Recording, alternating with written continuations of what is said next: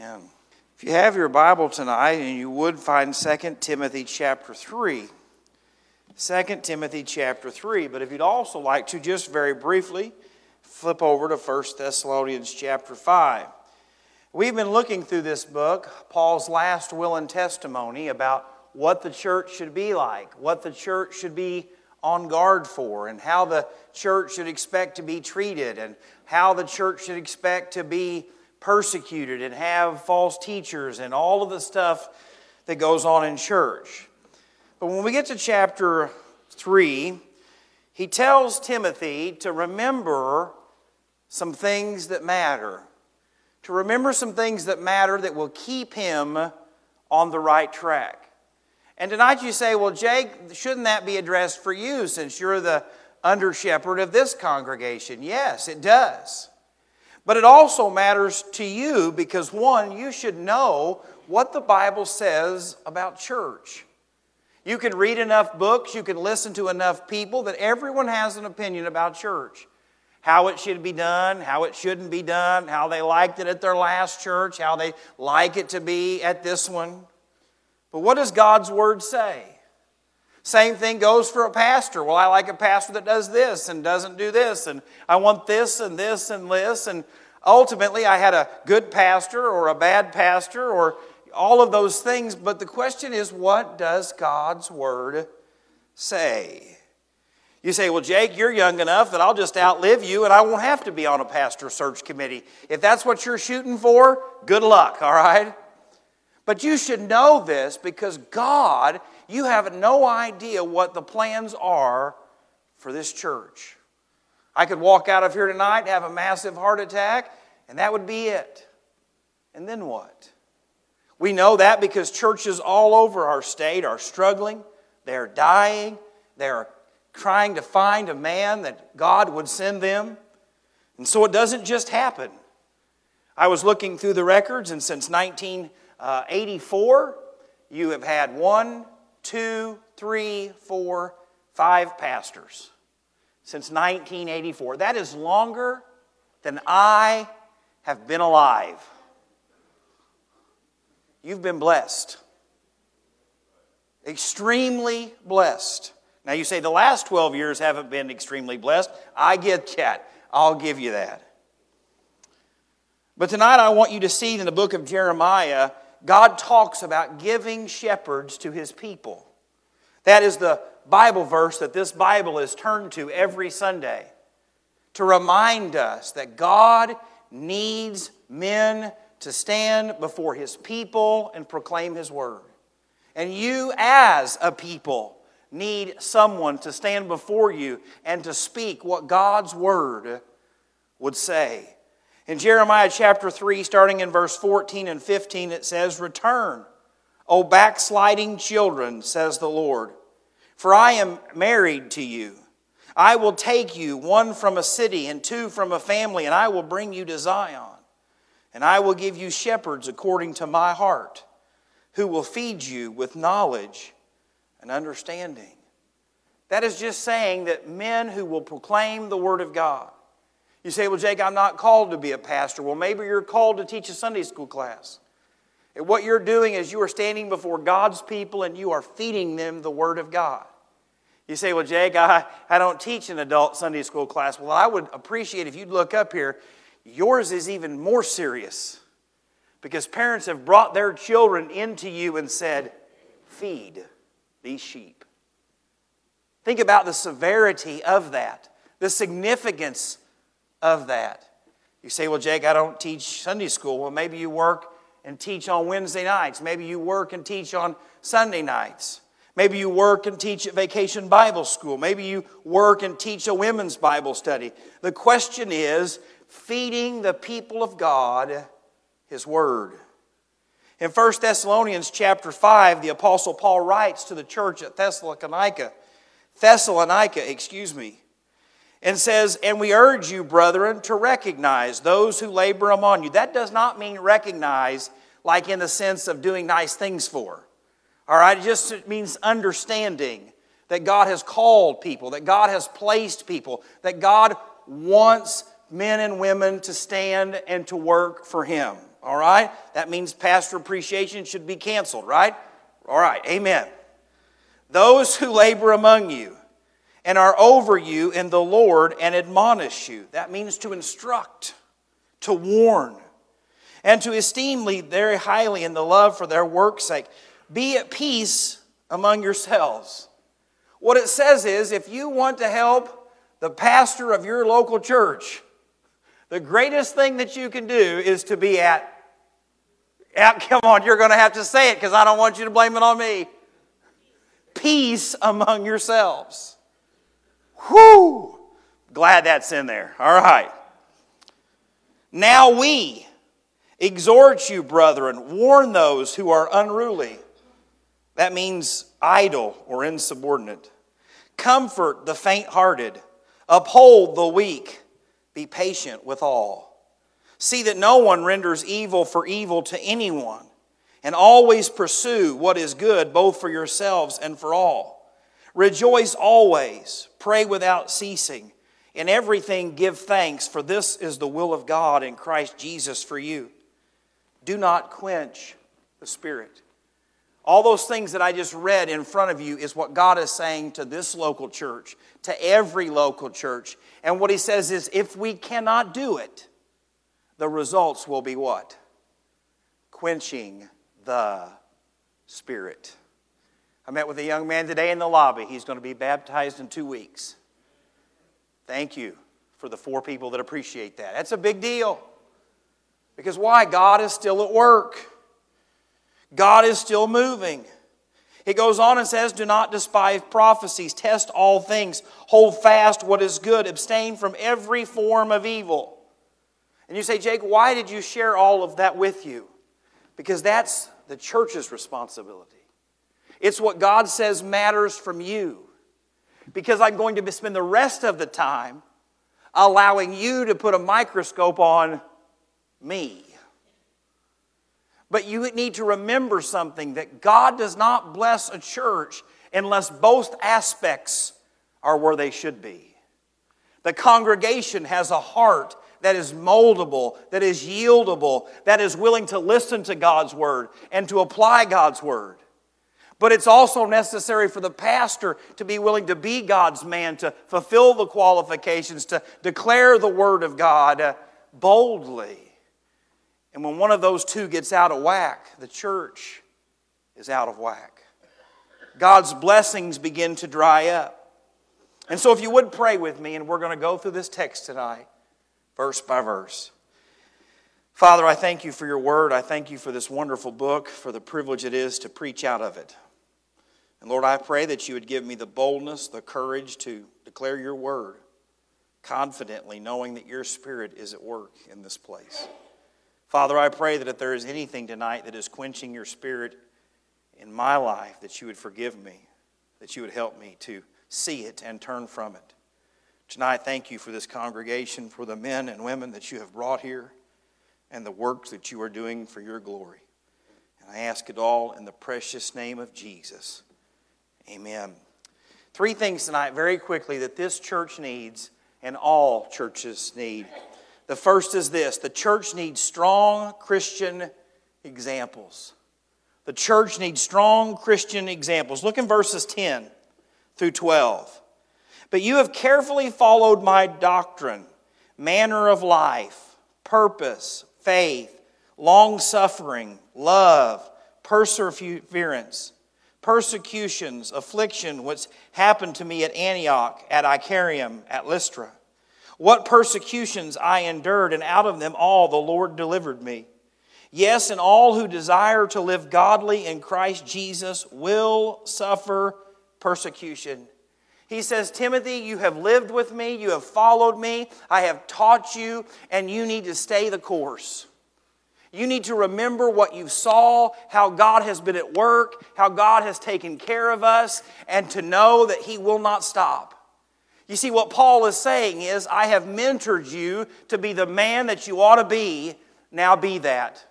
And tonight you need to know something. We have a church full of young men and women who need to see godly examples. Men and women who are willing to stand and proclaim the Word of God, to stand on the Word of God, to have marriages according to the Word of God. You say, well, Jake, what about kids? He's not talking to a kid here. He's talking to a 35 to 40 year old man who has spent probably the last decade following Paul around. And so, families in their young 20s and early 30s, I give you this one piece of advice find a godly couple and learn from them. Watch them, get to know them, ask how their marriage works, ask how to manage money, ask how to, anything you could possibly think of. Ask them and then listen. You say, Well, Jake, I don't want to take orders from anyone. Then, friends, you are setting yourself up for failure.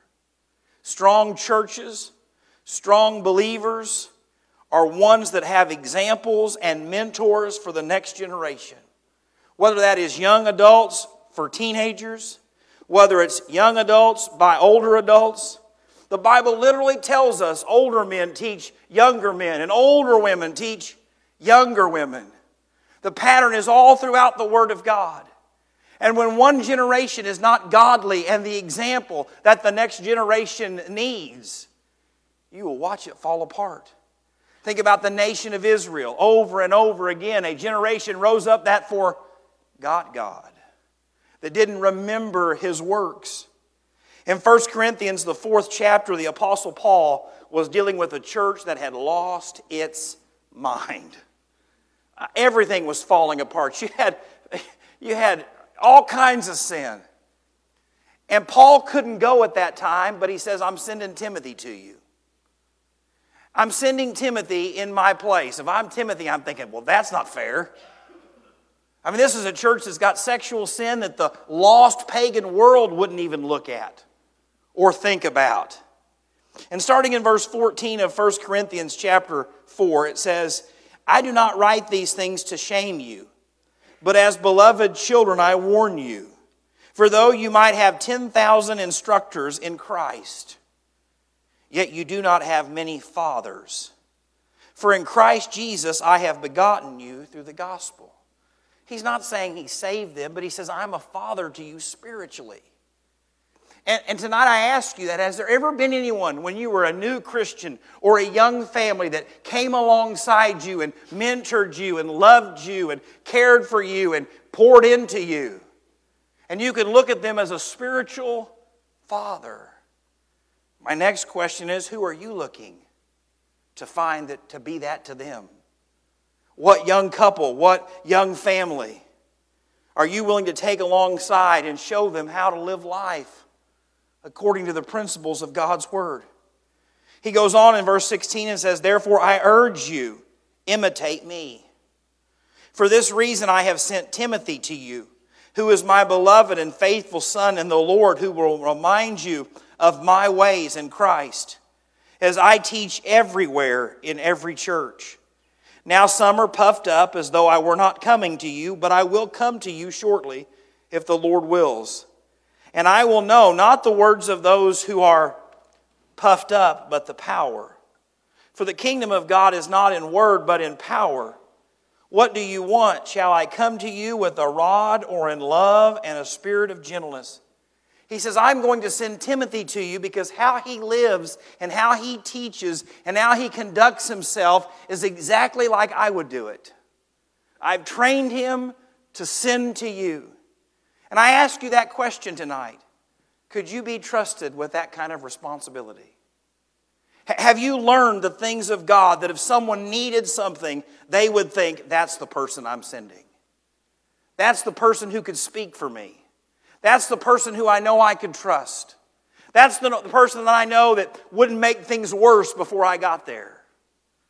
Is that the integrity and the faith that you live? Because Paul tells Timothy, don't forget what you've learned. Don't forget how God has worked. Don't forget how God has moved. What he's saying is that Timothy was teachable. Timothy was willing to learn. Timothy was willing to be taught. And the Bible tells us that if we do not have a teachable spirit, we are useless. If we're not willing to be taught and to be humble, Friends, we are useless to God. Because many times the greatest way that we can learn is by hearing someone else's failure. If I could go back now and tell my 26 year old self what I knew now about the ministry and shepherding a church and dealing with people, I could have avoided so many heartbreaks. And I had a wonderful mentor. I had a man that met with me and helped me and explained to me, and, and one I can still call, and, and I'm going to go visit next month. Why? Because sometimes you just need to sit across someone that knows more than you and says, Talk to me. Explain this to me. Give me a word of encouragement or a word of correction. Friends, today I ask, do you have anyone like that in your life? Are you willing to be that person to someone else? Because if this church wants to continue to see God work and move, someone has to take that stand. Someone has to be willing to say, I'm willing to let my mistakes, my vulnerabilities, my shortcomings be on display to help someone else. I don't know if you know this or not, but when most couples get married, they have no idea what they're getting into. Oh, you say they went through marriage counseling and that you have no idea what you're doing when you get into marriage. People always said, Jake, you have two kids, no matter how many you have, it's all the, all the same. Look up here. Those people are liars. when you go from playing man to man to a zone, it's a whole different thing, all right? And I can tell you, I would not change a bit of it, but what I would tell a young couple is you better pray about it. You better pray about it because it will, whoo, be a blessing.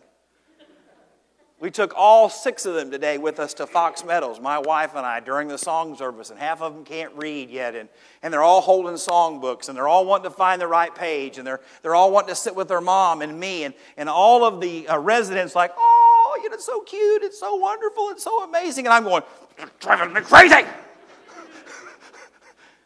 I just want to sing from the hymnals, the old songs that I love. But then I looked over and saw Jayla, and she can read, and she was singing those hymns, and it blessed my soul. And I had to get along with God right there in that moment because I wasn't leading the singing today. Thank you so much to the Mitchells and Betsy, all right? And think, Lord, it's a blessing. Lord, it's a blessing. But I should have sat down with someone who had a bunch of kids and got some pointers before we started. Because why? The mistakes, the failures, the things that happen. Second thing I want to show you tonight is this the church needs people who know what they believe. The church needs people who know what they believe. Look in verse 13. But evil men and impostors will grow worse and worse deceiving and being deceived. But you must continue in the things which you have learned and been assured of, knowing from whom you have learned them, and that from childhood you have known the Holy Scriptures, which are able to make you wise for salvation through faith which is in Christ Jesus.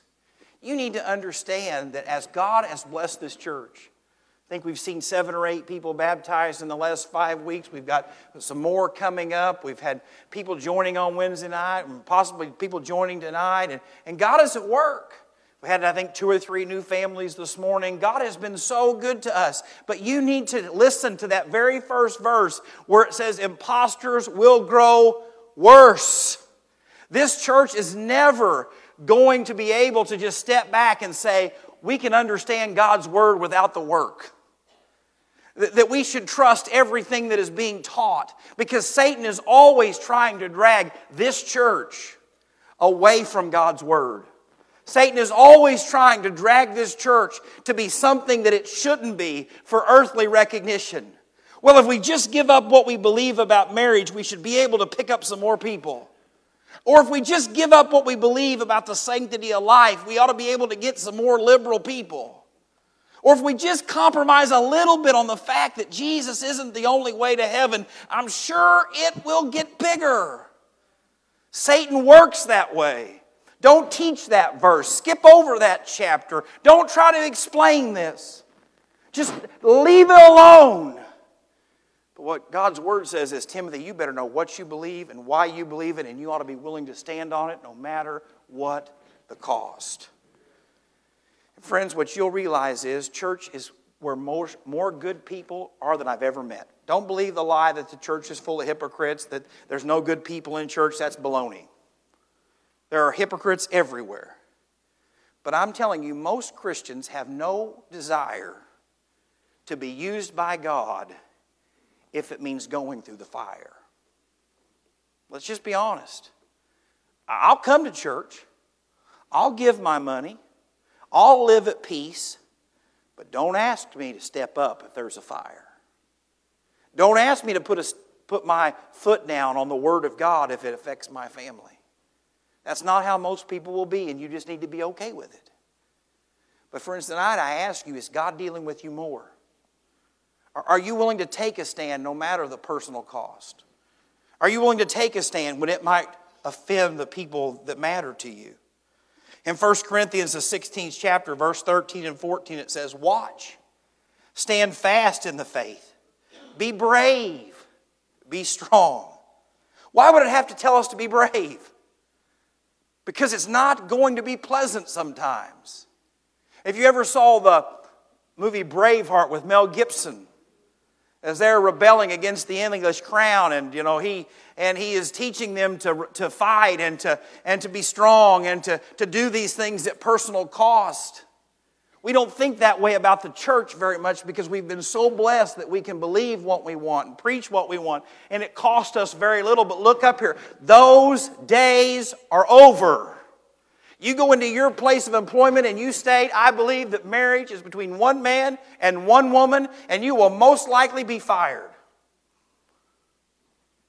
If you were to stand up in your place of employment, unless you're self employed by yourself, and say that I believe there are two genders created by God, a male and a female, you're liable to lose your job.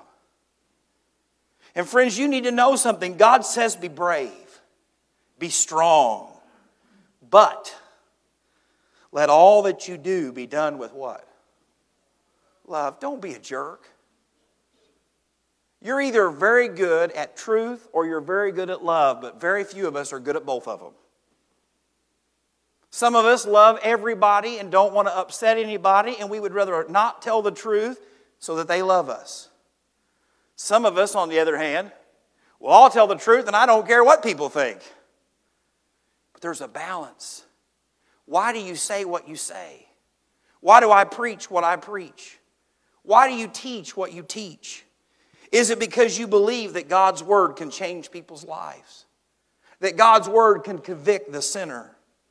Hebrews, the 11th chapter, says it like this Now, faith is the substance of things hoped for, the evidence of things not seen.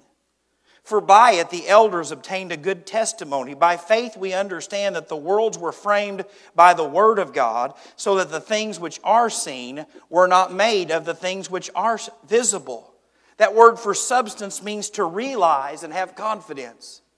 Do you have confidence that God is going to provide if you take a stand? Do you believe, just like Daniel, that God will provide for you? Do you believe, like the three Hebrew boys, that God can save? Do you believe, like Peter and John and Paul and the apostles, that said, We've been through everything, but God's been faithful? You see, what you should expect of your pastor is a man who know what he believes and to preach the Word of God. But third and finally, and I'm almost done, the church needs Christians who are committed to God's Word. Now you say that's just what you said. No, it's not. To biblical convictions. See, you can believe what the Bible says about something and then try to deny it says something else. If you want to know that the church that you were attending, or the class that you were sitting in, or the sermon that you are listening to, the first question you could always ask is What do you believe about God's Word? Because look what it goes on and says in verses 16 and 17. All Scripture is given by inspiration of God and is profitable for doctrine, for reproof, for correction, for instruction in righteousness. The man of God may be complete, thoroughly equipped for every good work.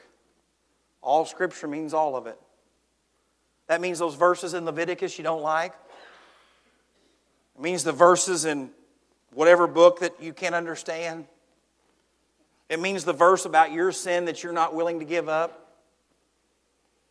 All of it is God's Word. And tonight you have to make a commitment. Can I believe the book of Genesis? When the Word of God says that everything were made in six literal days. Do you really believe that there was no sin and death in the world until Adam and Eve sinned in the garden? The Bible says that through one man sin entered, entered the world, and through one man sin can be conquered through the person and work of Jesus Christ. Do you really believe that God got so sick and tired of the wickedness of man that he regretted making them? But yet Noah found grace in the sight of the Lord. And God flooded the world totally. You say, well, Jake, those are pretty easy. Well, do you really believe that God brought fire down from heaven to spare and save Elijah? Do you really believe that Jonah spent three days in the belly of a giant fish? You say, well, Jake, those miracles are, I don't know if I have to believe them. Well, then you've got to believe the biggest one of them all that a dead man came back to life. You can't pick and choose. And friends, tonight I give you this question because we are living in a world that mocks God's Word, that, that explains it away, that, that laughs at us.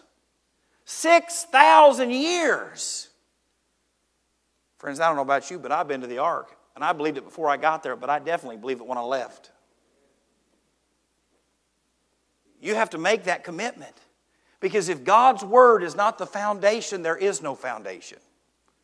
If what God says about anything is not to be believed, nothing can be believed. You see, the Bible is either absolutely true or it is absolutely false. It is either absolutely true and established in the heavens or it is made up by men. This is what the Word of God says about itself in Psalm 33, verse 6. By the word of the Lord the heavens were made, creation, and all of the host of them by the breath of His mouth. God spoke it, and it became.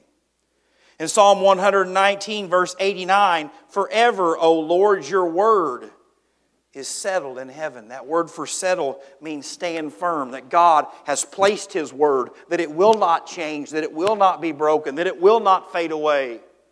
It is the foundation of everything that we have. If you want to know about sin, it's God's Word. You want to know about Jesus, it's God's Word. You want to know about heaven, it's God's Word. You want to know how to vote, it's God's Word. You want to know how to spend your money, it's God's Word. You want to know how to raise your kids, it's God's Word. It's a firm, settled issue in heaven. 2 Peter chapter 1 verse 21 says for prophecy never came by the will of man but holy men of God spoke as they were moved by the Holy Spirit. The Word of God was not written by men, it was God who breathed it. And they wrote and spoke what He said. And so when we read it and when we go through life's valleys and we go through life's trials and we go through life's tribulations and when the world looks at us and says, You can't have a pastor that preaches in a tie if you want to grow. Hear it all the time. Preaching a tie every week. Well, you can't sing hymns if you want the church to grow. You can't have Sunday nights. You can't have Wednesday nights. You can't call it Sunday school. Those things don't work. Maybe not, but a commitment to God's Word does. A desire to know God, to share God's Word, to stand upon God's Word will always be successful. And what this church needs to realize and believe is that if God's word never returns void, there's never a bad time to hear it. There's never a bad time to sing it. There's never a bad time to talk about it because it's always going to be a blessing. It's always going to work and move in your heart. And so, what this means is when people don't want to hear the Word of God, it's because they don't want to hear from God. Listen, if you come to listen to me because you expect to learn something fantastic from me, I think you've been listening long enough to know that you will leave sadly disappointed. My jokes aren't very good. My analogies aren't very good. My examples aren't very good unless I'm making fun of myself. Someone said, Jake, the only sermon comment that I remember the last few years is when you said, if you see me running, you better make sure the bathroom is open. I said, That's all you remember? I went back and watched it, and the only person I heard laughing was Gary Briley on the tape. All the way up there. But, friends, all I can promise you that as long as God leaves me here, we're going to go verse by verse, word by word, line by line. When you have a Sunday school class, you're going to go Bible this, Bible that, Bible this, Bible that. When you come on Wednesday nights, we're going to study the Word of God. We're going to teach the Word of God. When you come and you sing, we're going to sing the Word of God. Why? Because I believe that in a world of lies and destruction and pain and suffering that God's Word brings hope. It brings clarity. And, friends, in a world that has lost the definition of truth, here it is. Here it is. Isaiah, the 40th chapter, verse 8, my favorite verse in the whole Bible. It's the verse I hope they put wherever they put it when I die, all right? The grass withers and the flower fades, but the word of our God stands forever. Friends, tonight, the greatest piece of advice I can give this church for you, the backbone of this church, you who come and vote, you who give, you who serve, you who are here and here and here, is be that godly example for someone. To know what you believe and why, and don't waver. And third and finally, no matter what comes against this church, never compromise that God's Word is His Word.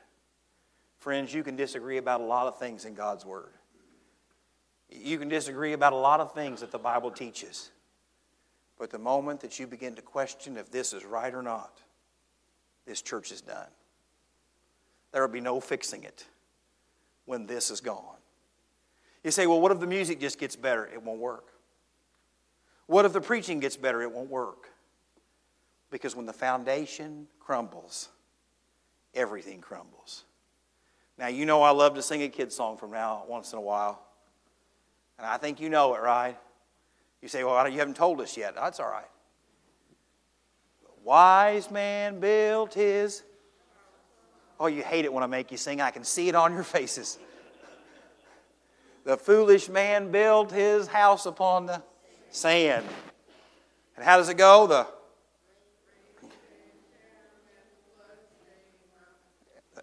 Oh, two of yous are liking it, the rest of yous are not.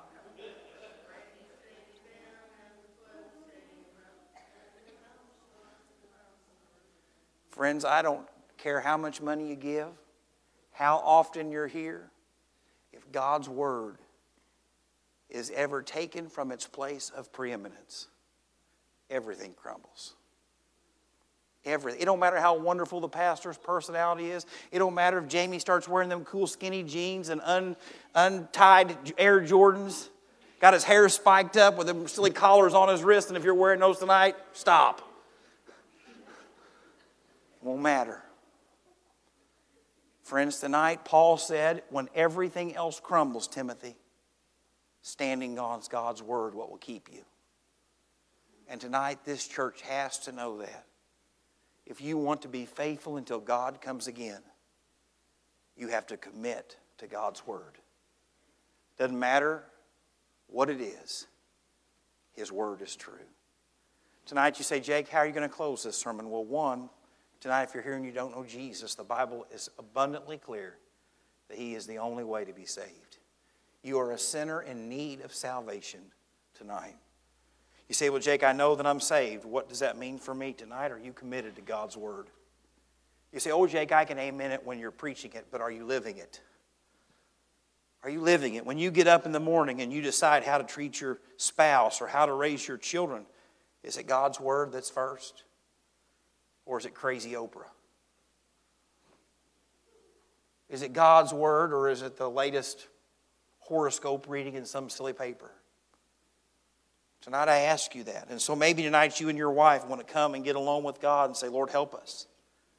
Help us to be committed to your word. Maybe tonight you want to come and say, God, send us a young family that we can be discipling, mentoring, being that example. Maybe you're that young family that's here tonight and you're thinking, boy, I could use a godly influence in my life. I didn't have Christian parents, or I didn't grow up in a, in a Bible believing church. Man, I, I am, I'm, I'm just like a blind man leading the blind in my home. And I want that to change. Maybe you just want to come and pray for your church, pray for your Sunday school teacher, pray for your pastor, pray for the children's Sunday school teachers that they would commit to teaching God's Word every chance they get. And friends, if we'll do that in here, I believe we will see spiritual fruit that is much greater than the little bit that we're already seeing now. Father, I thank you so much for your word. Lord, I thank you that it's yours, not mine. Lord, I pray tonight that you would help me, first and foremost, as the under shepherd that stands before this congregation to preach your word, to preach it boldly, unashamedly. But tonight I pray for this congregation, Lord, that you would help us to hear it, to apply it. Lord, tonight I just pray that you would continue to keep this foundation firm and to build upon it for your glory. Lord, help us to love you, to follow you, to serve you, and to watch what you are doing. And Lord, I ask it all in the precious name of Jesus. Amen.